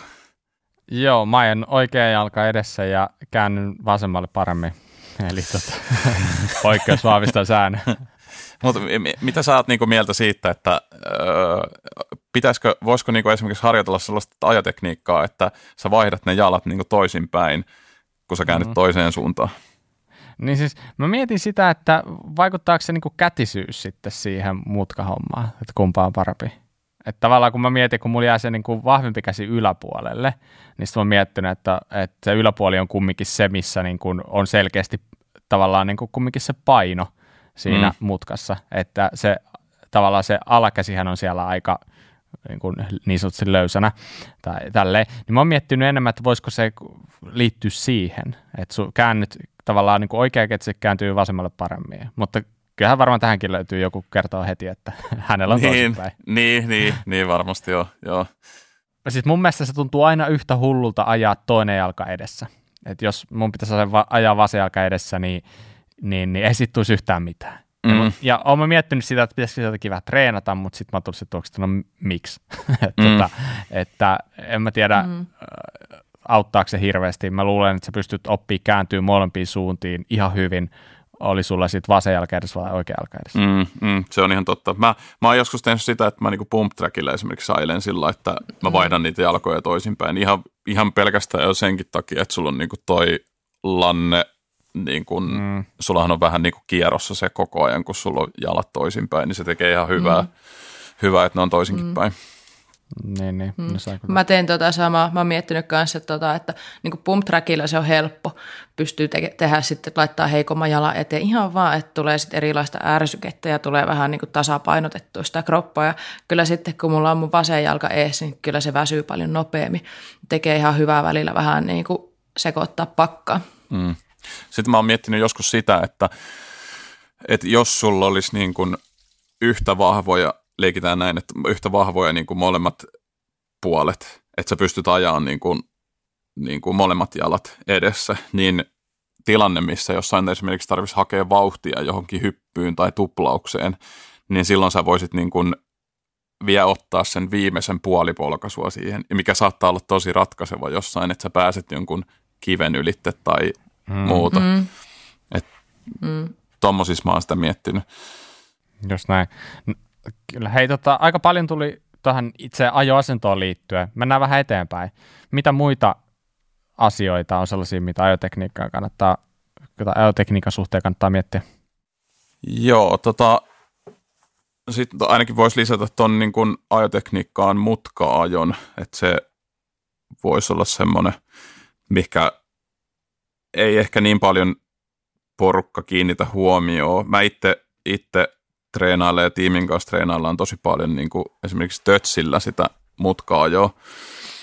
Se on, saattaa olla semmoinen, että ei, että ei, ei kiinnostaisi ajaa ollenkaan, mutta tota, se on aivan sairaan hyvää treeniä, koska sitten poistetaan kaikki muu niin kuin ärsyke, että sieltä lähtee ne kaikki kivet ja juuret pois, niin siinä on tosi hyvä hioa sitä ö, perustekniikkaa ja huomioida siinä niitä asioita, että mikä niin kuin, miten se pyörä on niin kuin vakaampi ja mikä toimii ja mikä ei. Mm. Oletteko kokeillut tötsiä pujotella? Joo, kyllä, ehdottomasti. Mm-hmm. Ja se on tavallaan myös jotenkin sellainen tietynlainen niin kuin turvallinen ympäristö harjoitella sitä. Turvallinen ympäristö ehkä niin kuin etsiä jopa rajoja mm. sille. Mm. mun mielestä se on itse asiassa niin kuin ihan oleellinen juttu, että äh, sun pitääkin vähän etsiä sitä rajaa. Et jos et sä ikinä edes yritä löytää sitä, että kuinka paljon sä sille eturenkaalle saat ladattua sitä pitoa, niin sä et tavallaan niin kuin hahmota sitä, että mihin, mihin kaikkeen se eturengas sit pystyy, kun sä vaan lataat sitä riittävästi. Mm, kyllä. Se, se yllättää se että jos tekee esimerkiksi ihan vain yhden mutkan yhdistelmän, tai siis vaikka kaksi mutkaa vaan, niin siinä hakee sitä rajoja sillä esimerkiksi, että niin kun lähtee ylämäestä eikö siis alamäestä niin kuin aina korkeammalta ja korkeammalta. Ja katsoo sitten, että niin kuin tulee jarrutta sen mutkat läpi, niin se vähän rupeaa yllättämään, että ei hitto, että ai näinkö kovaa tähän voi niin kuin tähän eturenkaaseen luottaa. Mm. Mm, eli onko toi nyt tällainen legendaarinen Death Grip Challenge? Joo, just, just tämmöinen. Okei, okay. kuulostaa kivalta. Voi olla vaan ruskea viiva housussa, kun joutuu jättää jarru pois. Kyllä siinä jossain kohtaa tulee sellainen fiilis, että mä en halua. niin. niin. Joo, just näin. Mutta joo, varmaan. Mä en ole ikinä uskaltanut tehdä sitä. Tietenkin aina sitten niin leikkiä, että no okei, eipä jarruta nyt, mutta en mä ikinä uskalla sieltä, että ottaisin jarru pois kokonaan. Se mm, mm, kyllä. Ja siis jokainen voi, tota, ne ei maksa niinku juuri yhtään mitään, ne tötsät, ne on tosi halpoja ja niin kun, niitä voi niin kun reenata ihan missä vaan ja sitten jos joku miettii, että miten ne pitäisi asetella, niin asettelee ihan mitenkä tykkää niitä asetella, että tekee vaikka loivia mutkia ja sitten tekee tiukkoja mutkia ja kokeilee eri asioita niin kuin siinä, että se voi olla niin kuin, että ajokaveri välillä, antaa, antaa välillä ajokaverinkin tehdä niitä mutkia, että mm. niin kuin. Niin nyt Jons kolme bullet pointtia mutka ajoa. Sä sanoitkin se, että eturenkaalle pitää antaa painoa. Mitä muuta sanot? Mutka ajoa kolme vinkkiä. Öö, y- ensimmäisenä tietysti se eturenkaalle se viedä se paino. Toisena voisi olla jalkojen asento vähän niin kuin pitkissä flättimutkissa voisi painaa sitä niin kuin ulompaa jalkaa alas ja sitten viedä lantioa pikkasen kierroon niin, että sun pylly tulee sivulle, niin sä saat sinne niin kuin mahdollisimman paljon pitoa sinne renkaille. Ja painopiste kääntyy silloin alemmas. Ja sitten kolmantena voisin sanoa niin kuin pumppaaminen. Se on hyvin vaikea käsite. En osaa itsekään vielä sitä kunnolla tehdä, mutta pum, pumppu, niin kuin, öö, niin kuin, jos olette niin pump ajanut kumpuja, niin se on vähän sama asia, öö, että sun täytyy, kun tulee kummun lakipiste, niin sun täytyy nostaa jalat koukkuun ja sitten sen lakipisteen jälkeen sä painat ne alas, niin hmm. mutkassa on vähän sama juttu, että sä saat haettua sillä niin kuin pitoja ja vauhtia, kun sä pumppaat siellä mutkassa niin, että öö, sun jalat menee koukkuun siellä mutkan öö, periaatteessa puolessa välissä ja sit sä suoristat niitä jalkoja, kun se mutka on niin kuin loppumassa. Tästä on tosi paljon YouTubessakin esimerkiksi videoita, se on hyvin vaikea tässä podcastin äärellä koittaa sitä selittää.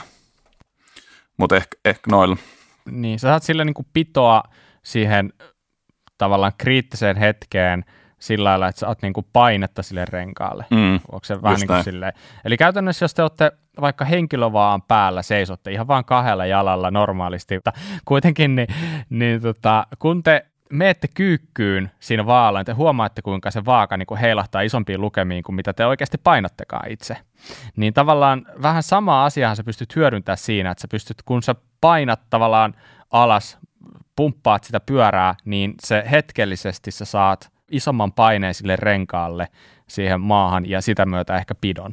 Mutta se on, mm. niin kuin sanoit, se on varmaan aika hankalaa oppia se tekemään oikeassa kohtaa. Mm, ja se on ehkä vaikea, niin, ja se on vaikea niin käsittää, että miten ö, niin päin voi saada vauhtia siihen lisää, Joo. mutta voithan se periaatteessa kokeilla hiekkatielläkin, jos sä teet sillä tosi nopeasti ö, mm. tai asfalttitiellä, niin eturenkaalla sellaista mutkittelua, niin kyllähän sekin kerää sun vauhtia koko ajan. Näin on. Sä pystyt tekemään sitä vaikka maailman tappiasti, jos vaan niin kuin, mm. löytyy pakarasta puhtia. Kyllä. Okei, okay, hyvä. No hei, nyt on ajoasento mutka jo käyty läpi mitä seuraavaksi nostaisit vielä? Mm, no, yksi on ainakin siis jarrukahvojen asento, mistä on tykännyt höpötellä vähän sen, niin ö, monella on näkee, että on niin kuin jarrukahvat käännettynä tosi niin kuin alas, ja mä itse tykkään niin kuin kääntää niitä, ei nyt ihan vaakatasoon, mutta lähes. Hmm. Ja miksi näin on se, että ö, sun ranne tulee semmoiseen kun sä oot siinä oikeaoppisessa ajoasennossa, vähän niin kuin punnerusasennossa, niin se onnistuu, se, ne, tai sun kädet hakeutuu siihen gripille, toi kämmen pohja, paremmin, kun sulla on jarrukahva käännettynä ylöspäin tai vaakatasoon. Koska sun etusormi on siinä, niin se vähän väkisinkin kääntää sitä semmoiseen niin kuin rannelukkoon. Se tuntuu hyvin epäluonnolliselta olla siinä niin kuin punnerusasennossa siinä stongan päällä, mutta siinä on se etu, että sun öö, käsivarret ei rupea puutuun, koska jos sulla on taas se jarrukahva siellä alhaalla, niin se nojaa se krippi sun peukaloon ja mm. tästä syystä se rupeaa puuduttaa sun käsivarsia.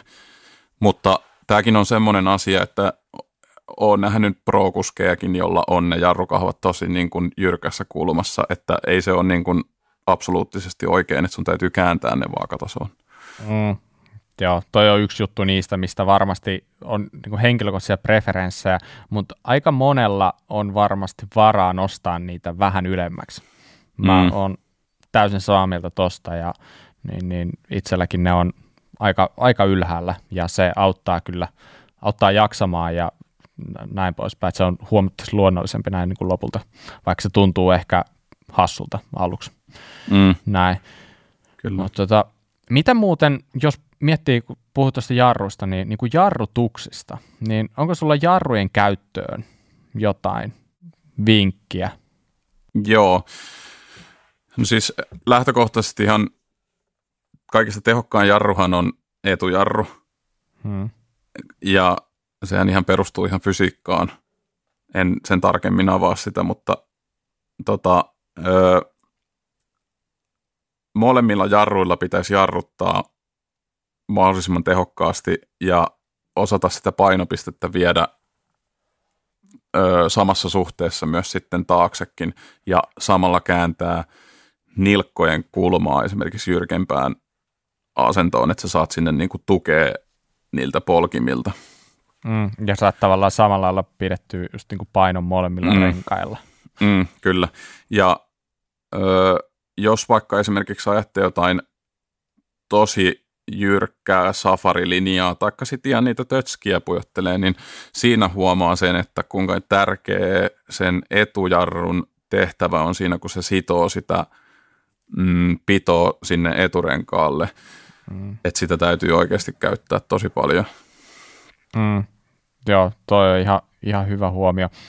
Jos mä lisään muutaman pointin, niin voit, voit sitten kertoa, että kuinka olisi pitänyt sanoa. niin tota, mutta siis äh, joo, toi oli varmaan niin kuin, tosi hyvä, että niin kuin, kun sä jarrutat, niin sun on saatava pitoa molemmille renkaille. Sillä lailla vaan sä pystyt jarruttaa tehokkaasti. Ja jarrujen ideahan on niin kuin vauhdin kontrollointi. Se ei tarkoita sitä, että sun pitää tehdä aina niitä tiukkoja jarrutuksia, joita tietenkin tulee aina silloin tällöin, mutta sillä myös kontrolloidaan sitä vauhtia. Mutta sellaiset tilanteet, kun sä tarvit sivuttaispitoa renkaissa, niin silloin ei saisi jarruttaa.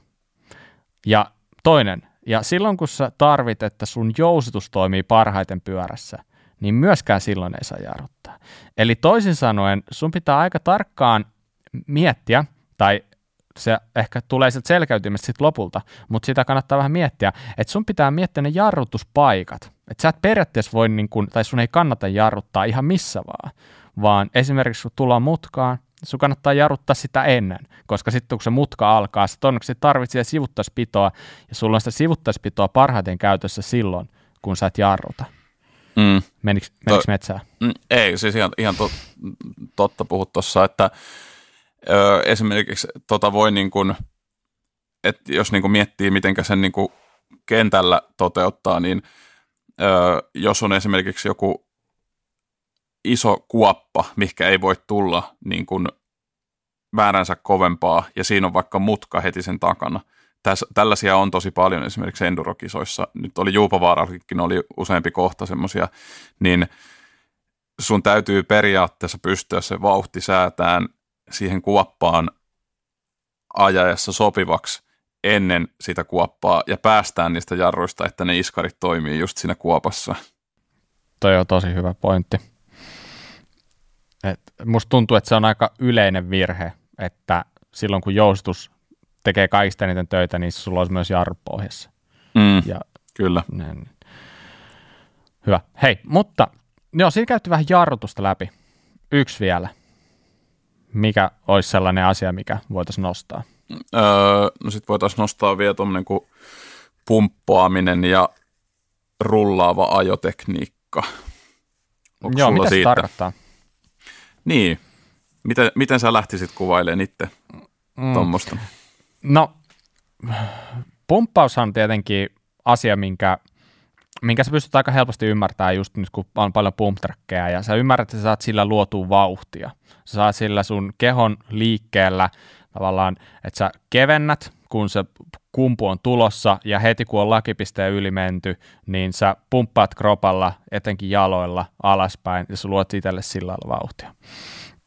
Niin, niin, niin, se on tietenkin taito, mikä on ihan äärimmäisen tärkeä maastossa ajaessa ja se korostuu tosi paljon niin kuin endurohommissa esimerkiksi, koska siellä lopulta aika harvoin poljetaan, niin se vauhtia pystyy luomaan sillä, että sä opit lukemaan sitä maastoa, sä opit pumppaamaan sun vartalolla oikeissa kohdissa. Sitten kun sä sanoit ton tavallaan ton niin, niin rullaava ajotekniikka, eikä näin, niin sen mm. mä jotenkin koen sellaiseksi, että kun sä ajat, niin sullahan tulee jatkuvasti erilaisia esteitä, erilaisia juttuja, sulla voi tulla troppeja, sulla voi tulla niin kuin puun ylityksiä, sulla voi tulla mitä vaan, niin sun pitää tietyllä lailla pystyä äh, niin kuin rullaamaan sillä pyörällä mahdollisimman hyvin, ja silloin se tarkoittaa sitä, että sun pitää pystyä pystyy niin kuin erottaa tietyllä lailla keho ja pyörä toisistaan. Sun pitää liikuttaa sitä pyörää, keventää tarvittaessa, tai jos tulee troppi, niin sun pitää todennäköisesti painaa pyörää alaspäin. Sun pitää aika paljon liikuttaa sitä, jotta sä saat pidettyä sen sun niin sanotusti momentumin käynnissä, että se sä tökkää niin sanotusti tälle niin kuin kapulakielellä sanottuna. Mm oli varmaan ehkä huonoin selitys ikinä. Kerro se Joonas, mitä se tarkoittaa. no siis vois, no, ei, ei ollut huono selitys, eikä ole helppo selittääkään tota, mutta siis ö, jos niin kuin miettii jotain niin kuin joku kivikin, niin ethän sä, jos on iso kivi, tämmöinen vaikka päänkokoinen kivi, niin e, voithan sä ajaa sitä päin niin kuin vaan ajamalla sitä päin. Ja todennäköisesti mm. et lennät vielä tangon ylitte, mutta – sitten taas jos mietitään, että mikä tilanne on, että jos sä esimerkiksi nostat eturenkaan siitä pelkästään yli, ja silloin kun sun takarengas osuu siihen, niin sun massa, massapiste on jo siellä kiven toisella puolella, niin se on jo mm. paljon parempi tilanne. Tai saati sitten se, että sä pystyt hyppään sinne kiven ylitte niin, että sun kumpikaan rengas ei osu siihen, tai parhaimmassa tilanteessa vaan niin kuin, niin kuin molemmat renkaat osuu siihen kiven päälle, että sä et käytä mm. kovasti energiaa siihen, koska toihan on ihan älyttömän rankkaakin, jos miet, ö, pumppaustekniikalla ajatte niin kuin pelkästään jotain maastoa pitkin, niin se kuluttaa energiaa ihan sik- mm. sikana. Ja tästä syystä, kun sä nostit niistä just niin kuin pump trackit, niin siellä on tosi helppo harjoitella sitä mahdollisimman tehokasta pumppaamista pienillä liikkeillä.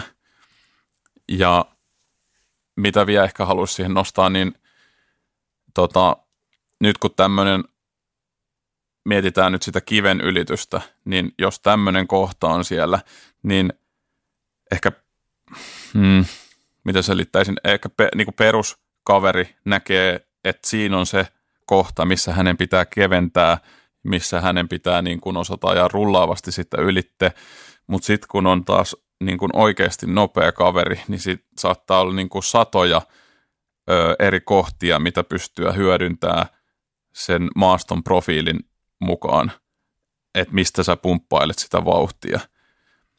Ja näitäkin voi tosi hyvin niin kuin treenata sillä, että ö, ajaa kelloa vastaan ja testailee, että jarruttaa vähän aikaisemmin mutkissa, tulee niin kuin sopivalla nopeudella sille, sinne rauhallisesti sisälle, että sulla lop, ulostulonopeus on tosi hyvä ja sitten niin pumppailee eri maaston pintoja, testailee sitä, niin kellolla näkee niitä eroja, niin se voi olla tosi huomattava se ero, että ai vitsi, että nythän mulla on tosi pieni syke ja mä oon ajanut näin paljon nopeammin mitä aikaisemmin. Mm. Yksi tapa myös harjoitella tuota on vaikka bike parkissa tai helppo harjoitella, kun tulee toistoja niin paljon, niin ajaa jotain rataa ilman, että saa polkea ollenkaan. Eli silloin se on pakko opetella katsoa eteenpäin, ennakoimaan niitä juttuja, miettimään niitä kohtia, että tuosta mä pumppaan, tuosta mä kevennä yli ja näin. Ja sitten tota, tietenkin, jos haluaa varmistaa, että ei huijaa, niin ottaa ketju vaikka kokonaan pois, niin silloin ei pääse ottaa tukea sitä ketjusta. Mm, mm. Ja valitsee semmoisen reitin, että siellä ei, ei tarvitse polkea. Niin mm. se on ehkä vähän tarkempi vielä sit se tulos. Kyllä. Ja, Mutta mut joo, siis mä näkisin, että sellainen tehokas ajaminen on nimenomaan just sitä sellaista pumppausta ja rullaavaa ajotekniikkaa yhdistävä kombinaatio, että sun pitää tietyllä lailla niin kuin, niin, niin hakea ne kohdat, mistä pumpata vauhtia lisää ja sitten sun pitää myös hyvin paljon niin kuin osata kevennellä sillä pyörällä ja yrittää vaan pitää se vauhti yllä. Ja se on, se on niin kuin sellainen jatkuva niin kuin kombinaatio ja tietenkin on siellä kaikkea muutakin tulossa, mutta, mutta niin, niin, niin, nämä, ei ole, nämä on help, kuulostaa helpolta, joku mm. pumppaaminen mm. ja tällainen, mutta sitten lopulta niin ei se olekaan niin helppoa ja sitä pitää mm. oikeasti vähän miettiä, kun mm. sitä alkaa tekemään. Että, et, tota, ja noin, mitä te sanoitte, noin vinkit, niin niistä on hyvä lähteä liikenteeseen ja tehkää sitä vaikka kaverin kanssa, niin se on aika paljon motivoivampaa vielä. Mm. Ja ehkä siihen niin kuin alkuun, kun puhuttiin Orpeankin pyörästä, että mitenkä jotain linkkuja kääntelemällä niin kuin saa eri säätöjä aikaiseksi siihen pyörään, niin mä näkisin, että toi on moninkertaisesti vielä niin kuin enemmän antaa toi, niin kuin, kun keskittyy siihen ajotekniikkaan, niin siitä saa vielä paljon enemmän irti kuin sitten pyörän säätämisestä. Hyvä. No hei, tässä oli ehkä tällainen pieni tiiseri siitä, että mitä kaikkea se ajotekniikka voi sisältää. Tämä ei missään nimessä ollut hirveän syväluotaava juttu, mutta toivottavasti herätti teissä jotain ajatuksia, oikeastaan ihan riippumatta siitä, että onko sä aloittanut vasta vai onko sä ajanut jo pitkään, niin tässä on asioita, missä sä et voi olla niin kuin liian hyvä. Et aina, aina löytyy parannettavaa ihan jokaiselta, se on ihan varma juttu, niin tota, ottakaa vähän mietintämyssyä, että miten, miten niin kuin ehkä voisi alkaa noita treenailemaan ja kaikki tötsäajot ja pumppailut kaikki, niin, niin niitä kannattaa ylläpitää myös. Näin. Hei, mutta mä haluaisin nyt siirtyä suosituksiin. Niin Joonas, olisiko sulle jotain? No, mulla on, ja tota, tähän aiheeseen liittyen, niin käykää hakee jostain urheilutarvikeliikkeestä tuommoiset tötskät ja käykää kavereiden kanssa treenailemassa niitä mutkia ja kokeilemassa. Se on alkuun tuntuu siltä, että se on oikeasti, ei semmoista halua tehdä, mutta se on tosi mielenkiintoista ja tosi hauskaa oikeasti. Kokeilkaa sitä. Ehdottomasti. Mitäs Salla? No mullakin on vähän aiheeseen liittyvä. Tää, tota, mä vinkkaisin teille videon, mikä on tuossa tota, mm, nyt julkaisuajankohtainen niin about viikko sitten julkaistu Pink Bikeissa. Eli siellä oli tota, sellainen video, mikä oli Audi Ninesien aikaan kuvattu. Video-otsikko on A Game of Bike with Kate Edwards, Sam Reynolds, Chaos Seagrave ja Sam Hodgson. Ja tota, jos Game of Bike ei ole tuttua, niin sehän on sitä, että kavereiden kanssa mm, ikään kuin mm, kaikki vuorollaan heittää jonkun haasteen. Ja, ja sitten jokainen yrittää toteuttaa sen ja sitten jos et onnistu siinä, et vaikka joku temppu, niin, niin tota, sitten sä saat aina kirjaimen ja sä voit päättää, että pelataanko lyhyempi peli, eli pelataanko baikkia, pyritäänkö saamaan ne, tai kerätäänkö niin neljää kirjainta vai sitten onko se pyörä viittä kirjainta. Mutta niin tota, tämä tämmöinen vinkki ajotekniikan harjoitteluun, että niin pelatkaa kaveri, kavereiden kanssa tätä bike-peliä ja keksikää haasteita ja sitä kautta teidän tulee itsekin väkisellä opittua niitä taitoja, koska ettehän te halua tota, tietenkään hävitä tätä peliä. Ja jos vaikka ei kiinnosta ajotekniikan harjoittelu, niin kattokaa siitä huolimatta tämä video. Tämä oli ehkä yksi, niin kuin, ootteko te muuten tota, Bob ja Joonas kattonut tätä videoa? En, Mä en, en ole katsonut. Kattokaa, siis oikeasti mä katson tämän pari kertaa putkea, tämä on kuitenkin parikymmentä minuuttia. Mähän en viihy videoiden parissa ihan hirveän paljon. Niin tää oli semmoinen, että mulle tuli ihan sairaan hyvä fiilis, kun mä katsoin, kun jäbät ajaa ja naureskelee ja keksii, keksii tota, temppuja. Öö, ja siinä on pari slouppikuskia, sitten on Kate ja Chaos, jotka ajaa dh ja sitten vähän niin kuin freeridea, mutta Cade oli semmoinen, että se varmaan oppi kahdeksan eri slope-temppua tuosta pelin aikana. Sitten vaan naureskelee ja fiilistelee ja toi on sitä, minkä takia mä tykkään pyöräillä, että pidetään kavereiden kanssa kivaa. Ihan takuu varma hyvää aikaa, jos katsot tämän. Eli laitetaan linkki siihen. Tosi hyvä suositus. Ehdottomasti. Hmm. Ehdottomasti. Mulla ei liity aiheeseen oikeastaan millään lailla ja on muutenkin aika tylsä, mutta mun on pakko sanoa, koska mä niin, mun mielestä ne on niin hyviä, niin äh, myöskin Pinkbikeissa, niin siellähän on ollut tapana jo järjestää tällaisia field-testejä, missä on sitten isompi kasa pyöriä kerralla, mitä testaavat, niin tänä kertana, mitä nyt tämä kyseinen field test, mikä on nyt käynnissä, niin mun on pakko sanoa, että tämä on paras ikinä, mitä näitä on ollut. Ja joskus mä vähän kyllästyin näihin, niissä ei ollut hirveästi mitään uutta lisää annettavaa, ei mitään lisäarvoa sinänsä, mutta nyt siellä on kova kolmikko tekemässä sitä, ja siellä on mukana Mike Levin lisäksi uh, Matt Beer ja Henry Quinney, jotka on kohtu uusia Pinkwaikin värväyksiä, ja ne on ihan törkeä hyviä. Ne on ajomiehiä, sen huomaa, ne osaa todella hyvin analysoida niitä pyöriä. Uh, parhaita niin videoita pitkiä aikoihin, mitä Pinkbike on pistänyt ulos, niin suosittelen käymään katsoa, ne on ollut kaikki tosi hyviä. Ja itse asiassa näköjään just siellä tuli uusimpana niin toi, nyt tässä nauhoituspäivänä, niin toi Jetin ihan uusi sähköpyörä, niin on ollut filtestissä, niin, niin, niin käykääpä tsiikaa se. Et, tota, niin mä suosittelen sitä. Käykää katsoa niitä videoita. Ne on tosi hyviä. Mm. hyviä hyvät tyypit arvostelemassa tällä kertaa. Hyvä. Yes. Hienoa. Alkaa olla pikkuhiljaa loppusuoralla. Salla, mistä Kuralappa voisi löytää? No Kuralappahan löytää Instagramista, että kuralappa, kuralappa. ja tota, käykää katsoa meitä, follatkaa, eli seuratkaa meitä, niin olette sitten mukana aina loopissa, eli kuulette kaikki viimeisimmät jutut, mitä me tehdään sinne. Ja sitten meille voi lähettää myös postia kurala, mitä me ollaan, kuralappamedia.gmail.com, ja tota, sinne voi lähettää risuja ja ruusuja ja niitä rakkauskirjeitä. Ei ole vieläkään tullut. Mm. Mutta niin, tota... Kieltämättä mä oon mm. vähän yllättynyt, että ei tullut, on vielä Sallalle tullut yhtään sellaista, mutta tota, ei, ei itse asiassa juurikaan yllättänyt, mutta niitä odotellaan. No, no, no. Eiköhän kohta saada sellainen. Hienoa. Hyvä. No hei, kiitos kaikille kuuntelijoille, jotka olette jaksanut tänne asti ja erityiskiitos tietenkin Joonis ja Salla teille. Kiitos myös Bob. Kiitos Bob. Mutta tämä oli kaikki tällä erää. Palataan asiaan ensi kerralla. Moi moi. Morjes. Moi moi.